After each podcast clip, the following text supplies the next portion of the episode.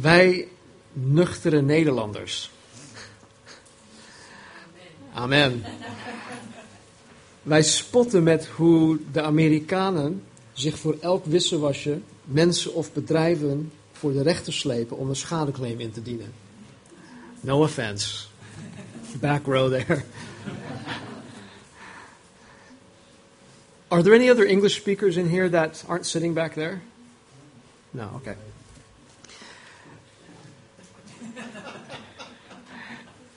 Een van de meest beruchte claims is die van Stella Liebeck van Albuquerque, New Mexico. Zij is in 1992 door hete koffie, die ze bij McDonald's gekocht heeft, verbrand geraakt toen zij dit op haar schoot gemorst had.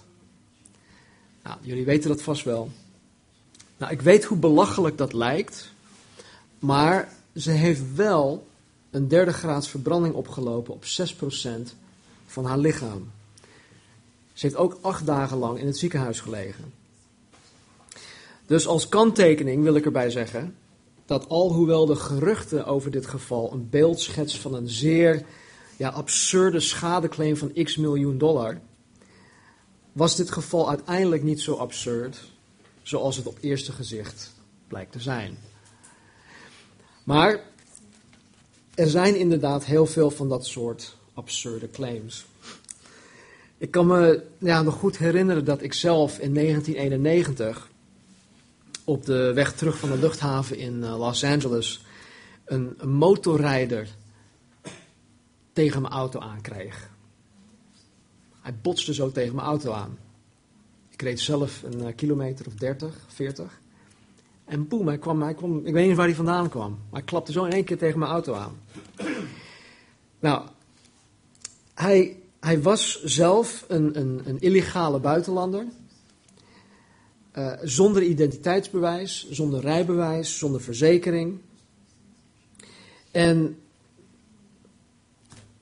we stonden daar naar de auto te kijken, naar zijn, naar zijn motor, zijn schaafwonden. En met zijn beperkte Engels smeekte hij mij om de politie er niet bij te betrekken. Hij wilde niet dat de politie erbij betrokken werd, want dat zou voor hem betekenen dat hij het land misschien uitgezet zou gaan worden. Want hij was daar illegaal. Nou, hij had wat schaafwonden opgelopen, zijn stuur, dat stond ja, helemaal scheef. Maar voor de, voor de rest leek er ja, helemaal niets, niets mis te zijn met die man. Hij pakte zijn motor op en hij liep gewoon weg.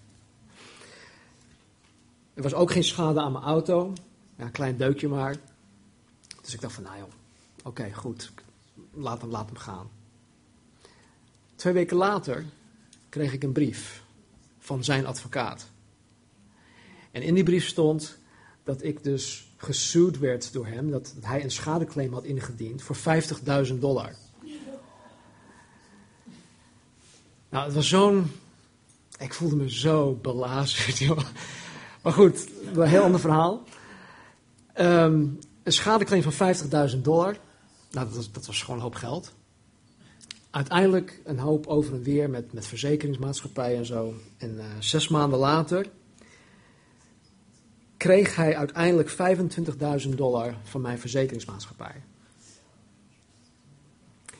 Nou, getuigen werden erbij gehaald. Mijn zwager die reed achter me, die zag het gebeuren. Mijn, mijn dochter, Christine, die oudste, die zat in mijn auto. Dus we hadden, ja, hij had eigenlijk geen case. Hij was illegaal, geen rijbewijs, geen verzekering, helemaal niks. Hij had eigenlijk geen rechten, maar toch een claim indienen van 50.000 dollar. En nog eens met 25.000 dollar ermee wegkomen. Nou, ik weet niet precies wat zijn motivatie was om dit te doen. Dus daar kan ik verder niks over zeggen. Maar ik weet dat er mensen zijn die er um, die er een, gewoonte van maken om dit soort acties te doen. En mensen leven van dit soort acties. Bijna een beroep voor hun. Nou, sommige mensen die slepen dus onterecht hun medemens voor de rechter. En die doen dat om er zelf beter van te worden. Nogmaals, ik weet niet wat zijn motivatie was, maar Dat is wel met sommige mensen het geval. Nou, is dat Amerikaans? Dat gedrag? Ja? Schadeclaims indienen, suen. Het is over het algemeen in de wereld wel bekend als iets Amerikaans, maar is dat Amerikaans? Of is dat menselijk? Ik geloof dat het menselijk is. Want ik geloof dat als de wetgeving hier in Nederland dusdanig in elkaar zat, dat wij nuchtere Nederlanders misschien ook misbruik zouden maken van zo'n wetgeving. Nou, 2000 jaar geleden in Korinthe was het niet anders. Ook toen was er sprake van dit soort list en bedrog. Ook in de kerk in Korinthe was, was dit het geval. En Paulus pakte dit probleem keihard aan. De Corinthiërs waren vanuit hun oude leven, nog voordat zij Christus leerden kennen, zo gewend om tegen elkaar rechtszaken aan te spannen, dat zij deze gewoonte meenamen in hun nieuw leven als christenen. Dit is dus dan weer een voorbeeld, wat Paulus vorige week ook aanhaalde, uh, een voorbeeld van het oude zuurdeeg, dat zij meenamen van het oude leven en het vermengden in het nieuwe deeg, de gemeente. Nou, vanmorgen pakken we de studie op in 1 Korinthe, dus uh, sla samen met mij je Bijbels alsjeblieft open op 1 Korinthe hoofdstuk 6. 1 Korinthe hoofdstuk 6. Om even terug te grijpen op de vorige week, eh, of de vorige weken. Ehm, we hebben tot nu toe in onze studie in 1 Korinthe gezien dat Paulus de problemen in de kerk systematisch en gestructureerd aanpakt. En 1 Korinthe is, is een brief, het is een, een um, hoe zeg ik dat dus in Nederlands? Uh, correct, correction, corrective, uh, correctief, um, corrigerend, dankjewel. Het is een corrigerende brief. Het is bedoeld om de, de christenen in Korinthe te corrigeren. En, en hij pakt elk probleem, pakt hij dan aan. En vandaag, of vandaag, in hoofdstuk 6, pakt hij dan weer een, een, een specifiek probleem aan. Nou, vorige week zagen wij dat er in de kerk, uh, in het lichaam van Christus, geen ruimte is voor de zondige dingen van het oude leven. En dat er geen ruimte is in de gemeente voor wereldse en vleeselijke denkwijzen en praktijken.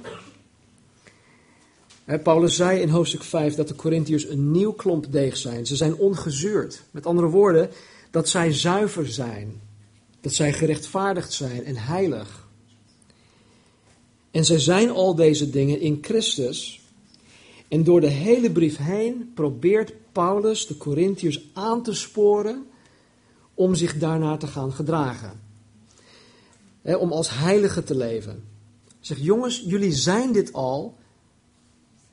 Gedraag je daarnaar. Wees heilig. Wees gerechtvaardigd. Wees apart gezet. Wees zuiver. En nu dus ook in hoofdstuk 6 pakt Paulus uh, weer een ander probleem aan. En ook hier geldt dat er geen ruimte is voor wereldse en vleeselijke denkwijzen en praktijken. Nou, ik begin even met hoofdstuk 6, vers 1. Ik denk dat we vandaag niet verder komen dan, hoofd, dan vers 11. Paulus zegt: Durft iemand van u, die een geschil heeft met een ander, zijn recht te zoeken bij de onrechtvaardige en niet bij de heilige?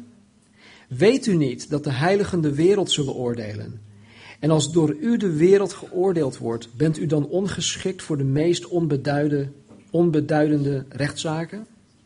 Weet u niet dat wij engelen zullen oordelen?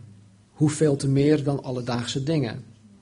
Als u dus rechtszaken hebt over alledaagse dingen, stel dan hen aan die in de gemeente niet in aanzien zijn. Tot beschaming zeg ik u dit. Is er dan onder u geen enkel wijs mens die in staat zal zijn een oordeel te vellen in een geschil tussen broeders? Integendeel, de ene broeder spant tegen de andere broeder een rechtszaak aan en dat bij ongelovigen. Dan is er onder u al volledig sprake van verlies, dat u onder elkaar rechtszaken hebt. Waarom leidt u niet liever onrecht? Waarom laat u zich niet liever benadelen? U echter doet onrecht en benadeelt anderen en dat nog wel broeders. Of weet u niet dat onrechtvaardigen het koninkrijk van God niet zullen beërven? Dwaal niet, hoereerders, afgodendienaars, overspelers, schandknapen, mannen die met mannen gemeenschap hebben, dieven, hebzuchtigen, dronkaards, lasteraars en rovers zullen het koninkrijk van God niet beërven. En sommigen van u zijn dat geweest. Maar u bent schoongewassen en geheiligd en gerechtvaardigd in de naam van de Heer Jezus en door de geest van onze God. Tot zover. In vers 1 zegt Paulus: Durft iemand van u die een geschil heeft met een ander zijn recht te zoeken bij de onrechtvaardigen en niet bij de heiligen? Er was blijkbaar een rechtszaak gaande tussen twee christenen in deze gemeente. En Paulus zegt hier in een hele scherpe toon: Hoe durven jullie? Of hoe haal je het in je hoofd om naar de rechtbank te gaan in plaats van dat je het onderling oplost? Hij kan er niet bij. Paulus snapt er niks van. Hoe durf je je recht te zoeken bij de onrechtvaardigen? Nou, Paulus impliceert hier niet dat de rechters in Korinthe corrupt waren. Maar simpelweg dat zij ongerechtvaardigd waren. Zij waren ongelovige rechters, niet vervuld met de Heilige Geest. Ze kenden God niet, ze hadden Gods woord niet in hun. De heiligen daarentegen, de gemeente, waren juist wel vervuld met de Heilige Geest. En zij hadden het woord van God die in staat is om over alle civiele geschillen het recht uit te spreken. Ook komt Paulus er niet bij, omdat in die tijd de civiele rechtszittingen plaatsvonden op het openbare marktplein.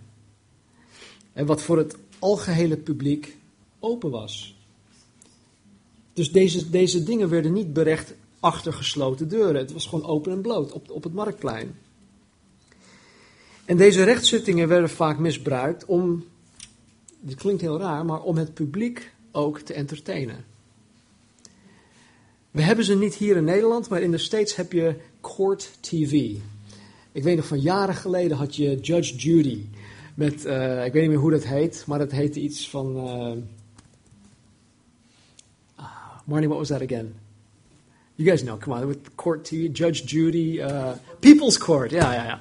Dus civiele rechtszaken die, die dan, ja, er werd uitgesproken door een zekere Judge Judy. Nou, dat is gewoon entertainment. En 2000 jaar geleden werden deze, deze dingen ook misbruikt om, om mensen te entertainen. Nou, er werd spottend over mensen gesproken. En vaak werden mensen belachelijk gemaakt. Dus de getuigenis van het christendom, de getuigenis van de kerk, de getuigenis, het getuigenis van Jezus Christus, leidde eronder wanneer men hun geschillen openbaar maakte. Ze werden belachelijk gemaakt. En dit gaf de ongelovigen nog meer reden om de christenen te bespotten. Dus Paulus kon daar helemaal niet bij. Durft iemand van u, zegt hij, die een geschil heeft met een ander, zijn recht te zoeken bij de onrechtvaardigen en niet bij de heiligen? Durf je je recht te zoeken op het marktplein? Vers 2. Weet u niet dat de heiligen de wereld zullen oordelen? En als door u de wereld geoordeeld wordt, zou u dan ongeschikt zijn voor de meest onbeduidende rechtszaken? Weet u niet dat wij engelen zullen oordelen? Hoeveel te meer dan alledaagse dingen? Paulus zegt dat de heiligen de wereld en de engelen zullen oordelen. De heiligen.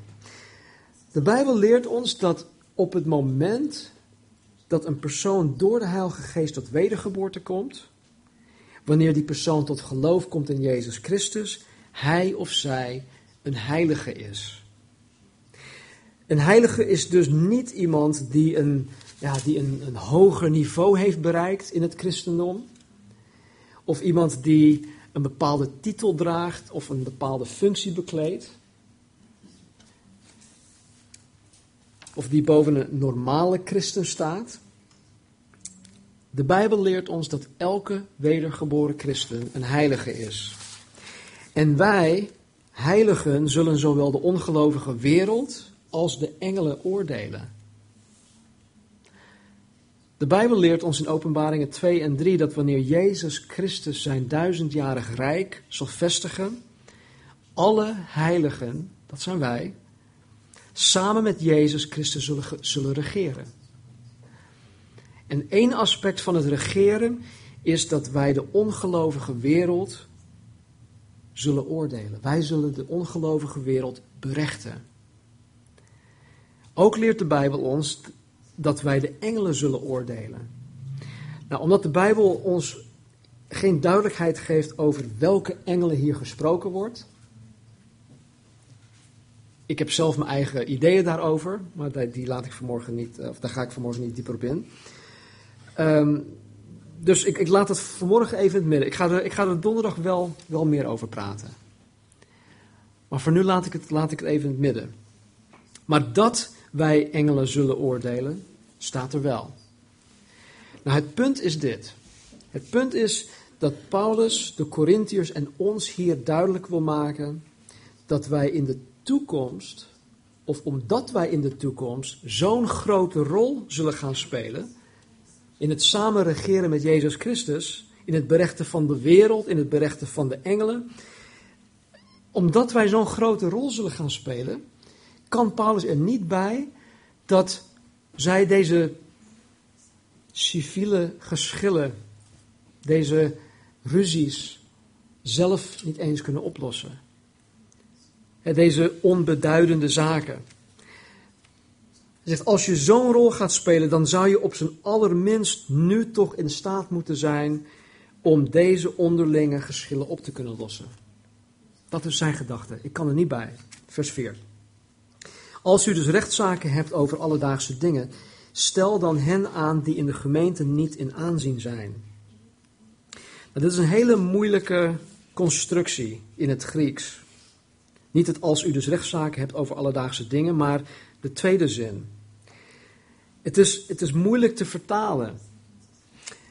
Hij zegt, als u dus rechtszaken hebt over alledaagse dingen, stel dan hen aan die in de gemeente niet in aanzien zijn. Nou, het kan zijn dat Paulus hiermee bedoelt dat zij deze geschillen zelfs aan de minst geschikte broeders in de gemeente over kunnen laten. Hè, om een eerlijk oordeel te krijgen. Stel dan hen aan die in de gemeente niet in aanzien zijn. Maar het kan ook zijn dat Paulus hier hun een vraag stelt.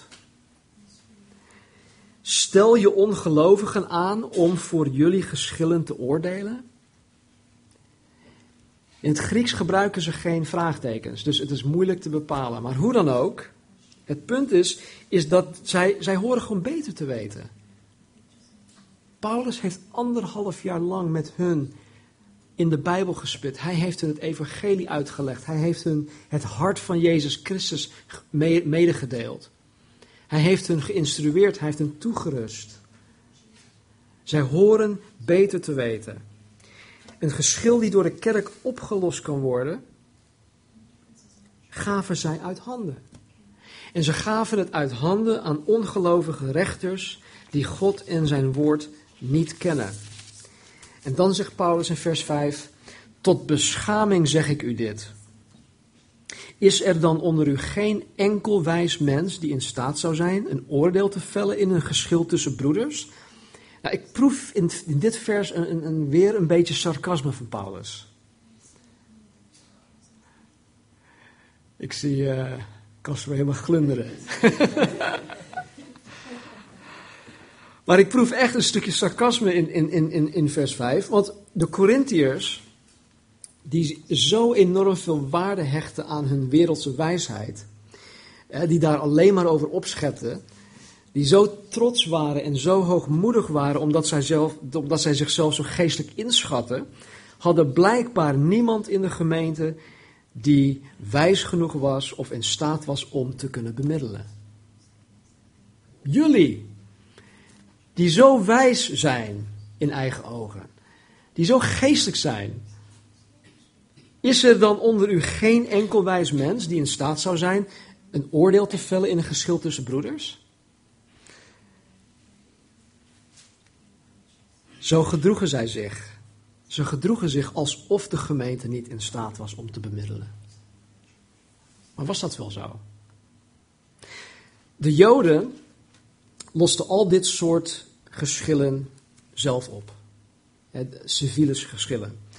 Of ze brachten het voor de raad in de synagoge. De Joden zouden hun civiele geschillen nooit aan een heidense rechtbank voordragen. Omdat ze geloofden dat God door zijn woord en door zijn volk volkomen in staat was om deze zaken op te lossen. Ze hadden geen nood voor de heidense rechtbank.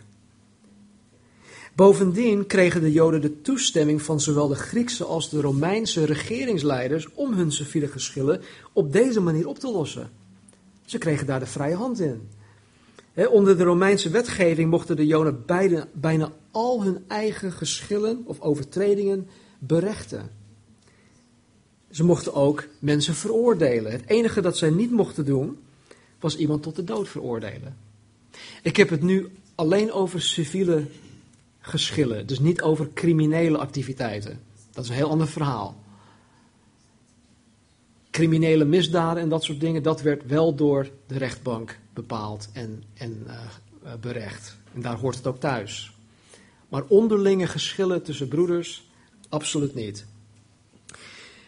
En het is om deze reden ook dat het Sanhedrin, de Joodse raad, Jezus niet tot de dood mocht veroordelen. En daarom riepen ze Pilatus erbij. Ze hadden Pilatus daarvoor nodig, die de zaak van Jezus berechtte en hem uiteindelijk de doodstraf gaf.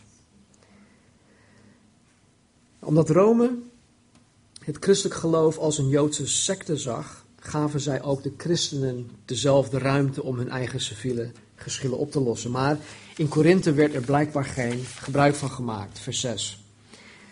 Integendeel, zegt Paulus, de ene broeder spant tegen de andere broeder een rechtszaak aan. En dat voor ongelovigen. Dan is er onder u al volledig sprake van verlies. Dat u onder elkaar rechtszaken hebt. Waarom leidt u niet liever onrecht? Waarom laat u zich niet liever benadelen? Wanneer men een rechtszaak aanspant, dan gaat hij ervan uit dat hij gaat winnen. Toch? Dat, bijvoorbeeld, je gaat geen rechtszaak aanspannen, hè, uh, uh, Robert. Zeg van, joh, ik ga een rechtszaak aanspannen, maar ik weet dat ik ga verliezen. Maar ik stop heel veel tijd en heel veel energie en heel veel geld in een dure advocaat. Bij voorbaat weet ik dat ik ga verliezen, dus, maar goed, ik ga het toch doen. Nee, dat, dat, doet, dat doen mensen niet. Je gaat ervan uit dat je gaat winnen. Maar Paulus zegt hier dat als men überhaupt een rechtszaak aanspant tegen een broeder, dat die persoon bij voorbaat al verloren heeft. Al wint hij de zaak, leidt hij toch verlies. Hij heeft al verloren, zegt Paulus. Maar, maar wat dan? Wat, wat heeft hij verloren? Nou, ik geloof dat hij het op het geestelijk vlak verloren heeft. Sowieso door de rechtszaak aan te spannen heeft hij in Gods ogen verloren. Waarom? Omdat deze persoon op zijn rechten staat. Hij is egoïstisch. En door zijn zaak aan de ongelovige rechtbank voor te dragen, brengt hij de wijsheid van God, brengt hij de kracht van God, brengt hij het werk van God in discrediet. Hij zegt hiermee: nee, God, de gemeente, zij kunnen dit niet handelen. Ik breng het voor de rechtbank. Wij zijn niet in staat om dit soort onderlinge ruzies op te lossen. Dus hij brengt God in discrediet. Hij leidt ook verlies, want hij wil per se zijn zin, zijn gelijk krijgen. En dat probeert hij te krijgen door zijn zaak aan goddelozen over te laten om in zijn voordeel een oordeel te vellen. Natuurlijk kan hij de zaak wel winnen, maar als hij een echte christen is, verliest hij uiteindelijk zijn getuigenis, hij verliest zijn gemoedsrust, hij verliest zijn vreugde, hij verliest zijn vrede. Heeft hij dan gewonnen? Ik zou niet met mezelf kunnen leven. Voor die paar honderd of paar duizend euro. Paulus zegt: Waarom leidt u niet liever onrecht? Waarom laat u zich liever, of waarom laat u zich niet liever benadelen? Nou, en dit, vanaf dit punt komt Paulus tot de kern van het probleem. Let op, hè? Paulus zegt niet waarom leidt u niet liever verlies. Dat is heel belangrijk. Hij zegt waarom leidt u niet liever onrecht? Waarom laat u zich niet liever benadelen? Hij zegt niet waarom laat, je verlies leiden. Alles dat wij in de wereld, in onze samenleving leren, gaat hier dwars tegen in. Volgens de wereld moeten wij voor onze rechten opkomen. Wij moeten op onze strepen staan. Er zijn cursussen ontwikkeld om assertief te worden. Daar is op zich niks mis mee. In sommige gevallen moet dat. Is het nodig? Ik heb zelf ook die training gekregen. Want ik was vroeger, vroeger, eh, toen ik jong was, heel erg mensenschuw. Dus die trainingen, die cursussen die ik heb gevolgd, die hebben mij geholpen. En dus daar is op zich niks mis mee. Begrijp je absoluut niet verkeerd. Maar deze dingen horen hier in de gemeente niet thuis. Dus als ook een broeder mij dusdanig benadeelt, waardoor ik financieel verlies leid, zou de wereld tegen mij zeggen dat ik eigenlijk naar de rechter toe moet stappen om verhaal bij hem te halen, maar uiteindelijk om compensatie te zoeken. Even, even een voorbeeld. Ik weet niet of dat, of dat hier, hier ooit voor zal komen, ik hoop het niet. Maar stel, stel Brother John. Hij is van beroep een, uh, een schilder. Hij heeft een schildersbedrijf. En uh, hij wil zijn broeders en zusters helpen. Dus hij komt naar mij toe en hij gaat mijn huis schilderen. We hebben een bepaalde afspraak gemaakt.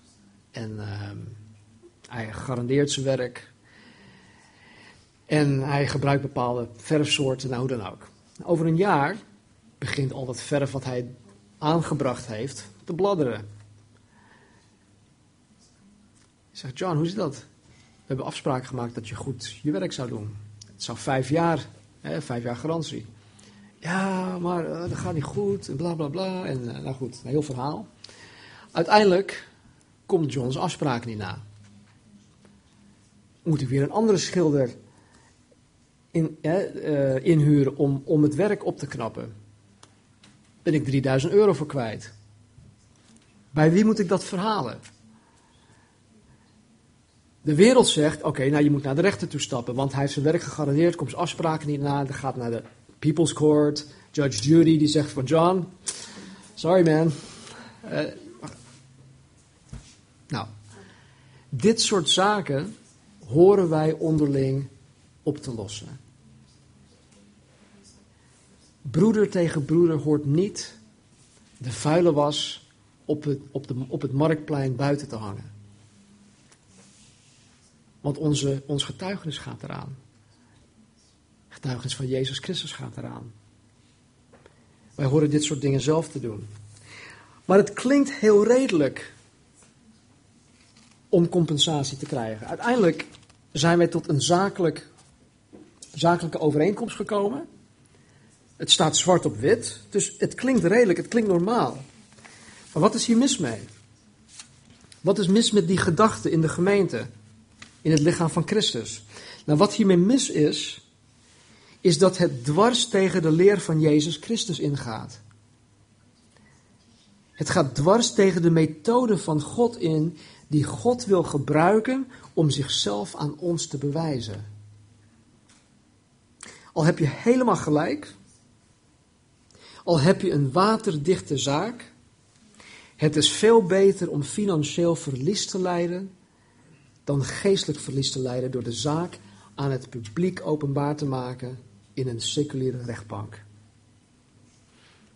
Het hart van God komt in mij in ons tot uiting wanneer ik door een broeder of zuster benadeeld word en ik hem of haar onvoorwaardelijk vergeef. Dat is Gods hart. En het komt in mij en door mij heen tot uiting in die vergeving. Mijn respons op elke benadeling door een broeder of zuster, mijn respons op iedere situatie waarin ik onrecht leid door een broeder of zuster, dat, mijn respons moet een van vergeving zijn. Niet van wraak of ik wil mijn gelijk krijgen, of ik sta op een strepen, of ik heb hier recht op. We hebben, een, een, een, we hebben handtekeningen eronder gezet. God zegt, het maakt allemaal niet uit. In Matthäus hoofdstuk 18 geeft Jezus zelf ons een, een illustratie hiervan. Matthäus hoofdstuk 18, vers 21 tot 35. Ik zal het in het Nederlands voorlezen. Angela, lees jij dat voor? Oké. Petrus vroeg aan Jezus, en dit is uit het boek. Petrus vroeg, Heer, als een van mijn broeders mij telkens kwaad doet, hoe vaak moet ik hem dan vergeven? Zeven keer? Nee, zegt Jezus, 70 keer 7. Dus 490 keer. Nou, hij zegt 490 keer omdat wie gaat dat nou bijhouden? Met andere woorden, je moet je broeder gewoon blijven vergeven. Het maakt niet uit hoeveel keer het is. Blijf hem vergeven. En dan, dan illustreert Jezus wat hij bedoelt. Hij zegt, u kunt het koninkrijk van de hemel vergelijken met een koning die besloot geld op te eisen dat hij te goed had. En die koning, die gaat zijn boeken, uh, zijn boekhouden doen en hij gaat, oh, hey, die heeft me nog schuld, die heeft nog, en, en, hij, zet alles op orde. En hij zegt, oké, hij gaat nu bij die geld, bij die geld uh, halen en bij die geld halen. Hij was daarmee bezig en er staat hier um, in vers 24, niet lang nadat hij daarmee was begonnen, werd iemand bij hem gebracht die hem vele miljoenen schuldig was. Vele miljoenen in die tijd. Dat is onbetaalbaar. Dat is, dat is bijvoorbeeld de, de US deficit, waar we het over triljoenen hebben. Dat is voor ons niet eens te, te, te bevatten. Het ging dus om een hoop geld. Maar de man kon niet betalen. De, koning nam het besluit hem als slaaf te verkopen om zo aan geld te komen. Ook zijn vrouw en kinderen en al zijn bezittingen moesten worden verkocht. De man liet zich voor de koning neervallen met zijn gezicht in het stof en hij smeekte: Och, majesteit, geef mij uitstel, dan zal ik u alles terugbetalen. De koning kreeg medelijden met hem liet hem vrij en zei dat hij niets meer hoefde te betalen. Hij kreeg gewoon een kwijtschelding van heel veel geld. Nauwelijks was de man weer buiten of hij ontmoette iemand van wie hij nog wat geld te goed had. Hij greep deze man bij de keel en eiste zijn geld onmiddellijk terug. De ander viel, viel voor hem neer en smeekte: Geef mij uitstel, dan zal ik alles terugbetalen. Maar de man wilde niet wachten en liet hem gevangen zetten, tot hij zijn schuld volledig zou hebben betaald. Enkele andere mensen die dit zagen, vonden dit verschrikkelijk. Ze gingen het de koning vertellen. De koning liet de man bij zich roepen en zei: Ondankbare hond, ik heb u, ik heb u die enorme schuld kwijtgescholden omdat u mij erom had gesmeekt. Moest u dan geen medelijden hebben met die ander, zoals ik medelijden heb gehad met u? De koning was woedend en stuurde hem naar de folterkamer. Daar moest hij blijven tot de laatste cent betaald was. Zo zal mijn hemelse vader ook met u doen als u uw broeders niet van harte vergeeft wat zij u hebben aangedaan. Nou, dat is een heel verhaal, daar kunnen we heel lang over hebben. Maar heel, even heel kort. Jezus zegt hiermee dat zoals jij, zoals ik, zoals wij vergeven zijn door God de Vader, zoals wij van al onze zonden vergeven zijn, moeten wij, het is geen optie, moeten wij alle zonden die een broeder of zuster tegen ons doet vergeven. Punt uit. Geen discussie. Dat is radicaal. Dat is heel radicaal.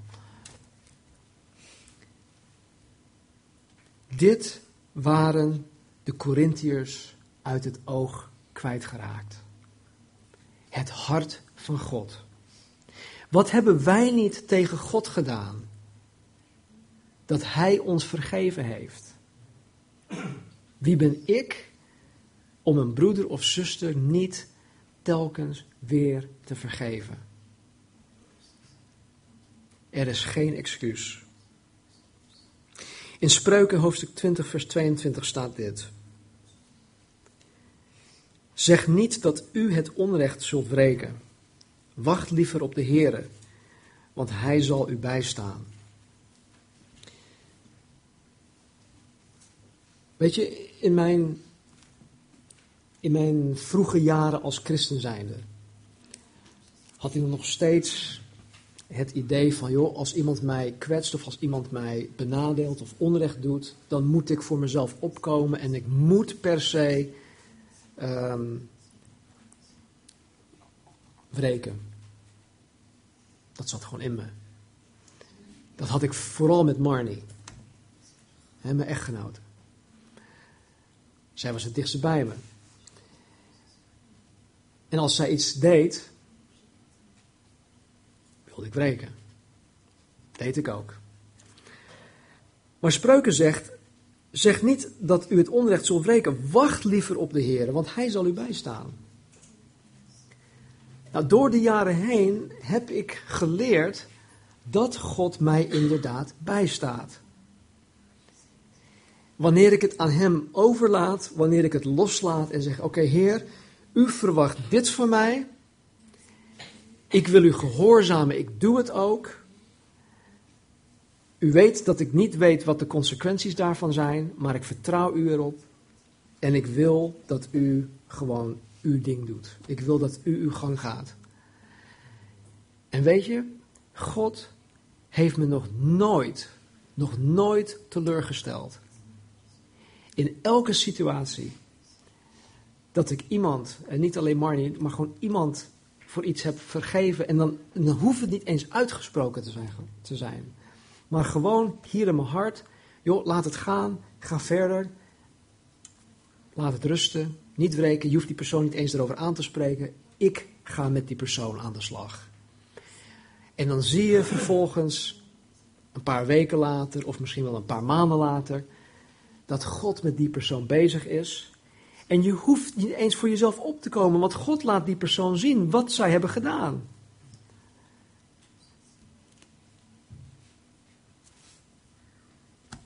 En God krijgt daarvoor de eer, de glorie. En ik heb de sores niet. Ik heb de moeite daar niet. Eh, ik, ik, ik hoef daar geen energie in te steken. Ik, heb, ik ben er helemaal vrij van. Heer, ik geef het aan u. God wil mij, God wil ons krachtig bijstaan. God wil zichzelf in ons leven verheerlijken. En wanneer wij handelen naar zijn hart, Wanneer wij handelen naar zijn woord, dan zal God zich openbaren. Dan zal God ons krachtig bijstaan. En zelfs al zou God zichzelf niet aan ons openbaren. God is soeverein. Hij geeft en hij neemt. Gezegend is de naam van de Heer. Wij zingen dat lied. En wanneer we dat lied zingen, zingen we de bridge. He gives and takes away. He gives and takes away. Blessed be the name of the Lord. Geloven wij dat ook echt? Zijn wij daarvan overtuigd? Wandelen we in die waarheid? He gives, yes, oh, he gives, oh, thank you Lord, he gives. But when he takes away, als hij het weer wegneemt of als hij iets neemt, zijn we nog steeds, oh, prijs de Heer. God heeft zijn wil en zijn doel in datgene hij aan ons geeft. En hij heeft ook zijn wil en zijn doel in datgene hij van ons neemt. Dit moeten we heel goed begrijpen. Dit moet echt tot ons doordringen. Dat God met alles een bedoeling heeft. En wij moeten God daarin vertrouwen.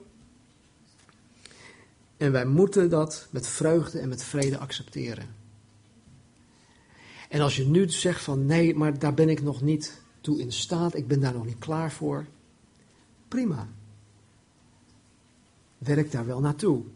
Laat het wel je doel zijn. Laat het wel je streven zijn om langzamerhand tot dat punt te komen. Dat je God in al deze dingen kan vertrouwen. God zal ons nooit benadelen. Nooit. En hij zal ons nooit beschamen. Nooit. Vers 8.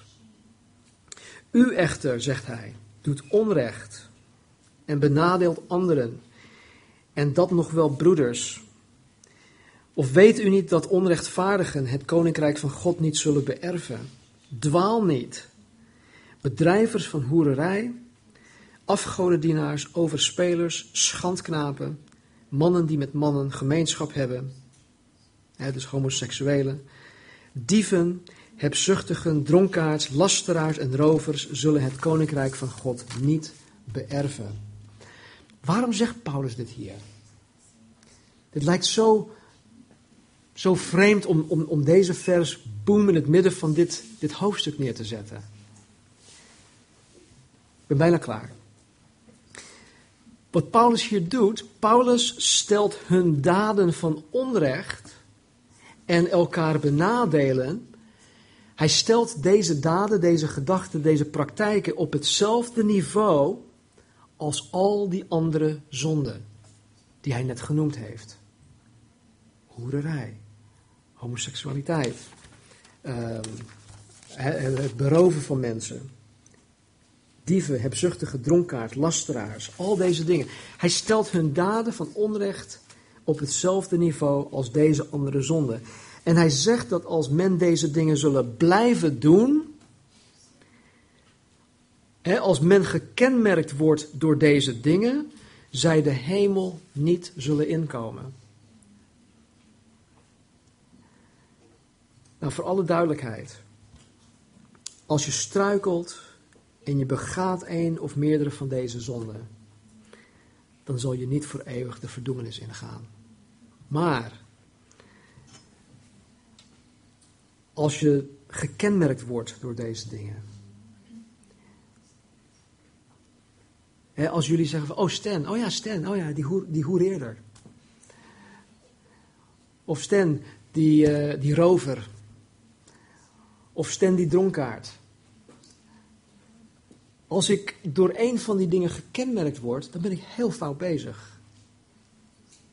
Dan kan ik, kan ik ook niet zeggen van, joh, ik, ik ben christen. Nee, want ik word niet gekenmerkt door het zijn als Christus. Want dat betekent christen. Zoals Christus zijn. Nee, dan word ik gekenmerkt door andere dingen. Nou, het Grieks werkwoord spreekt hier dus van het, het continu doen van deze dingen.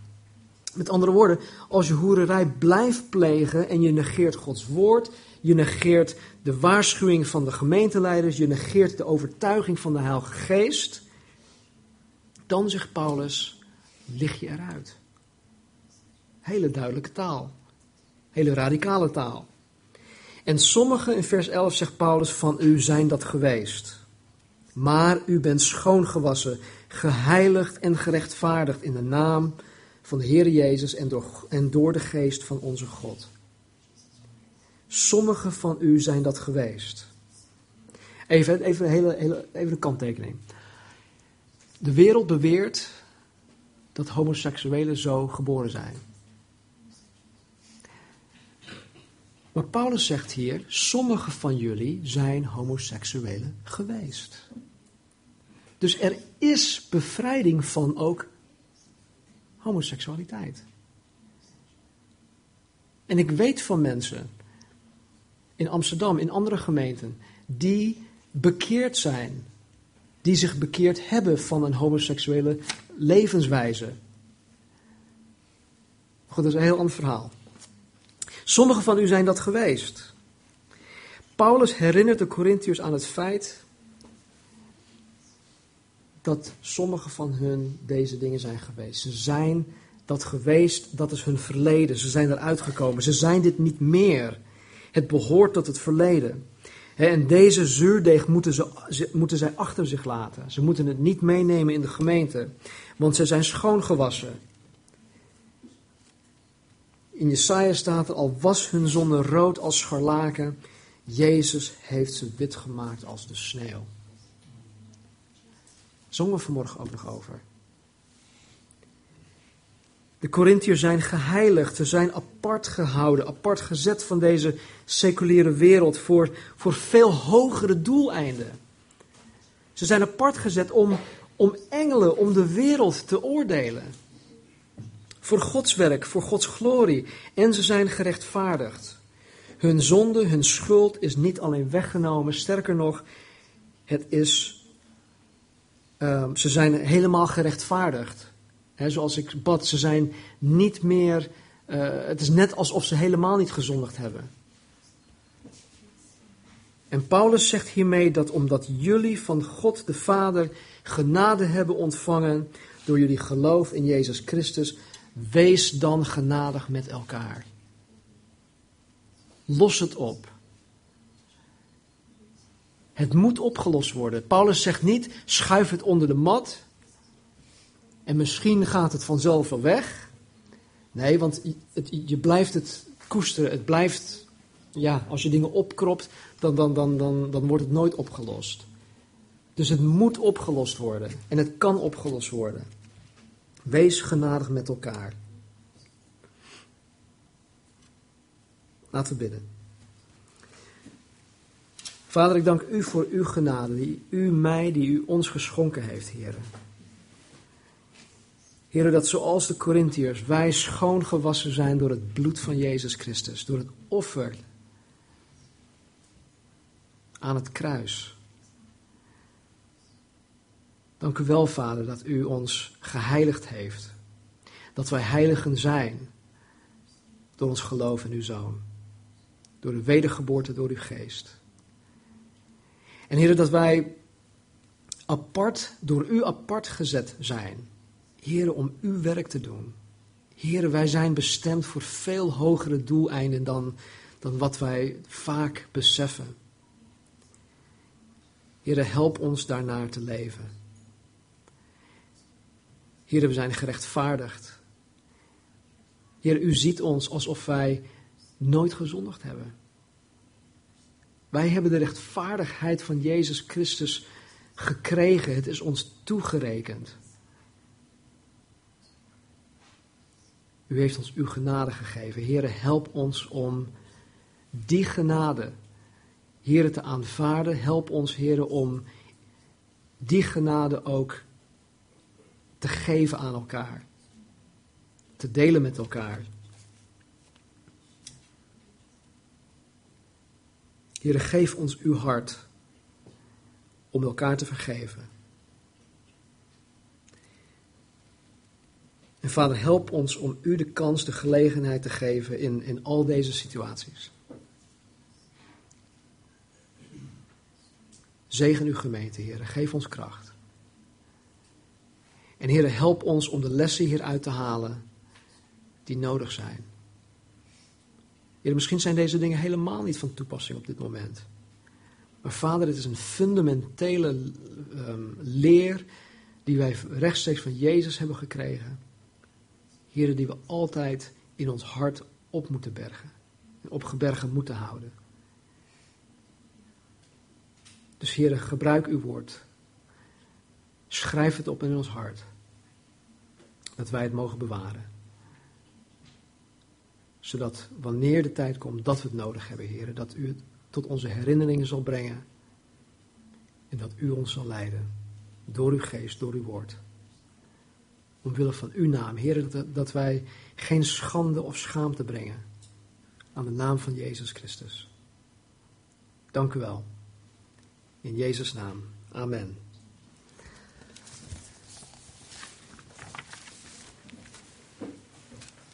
Laten we staan.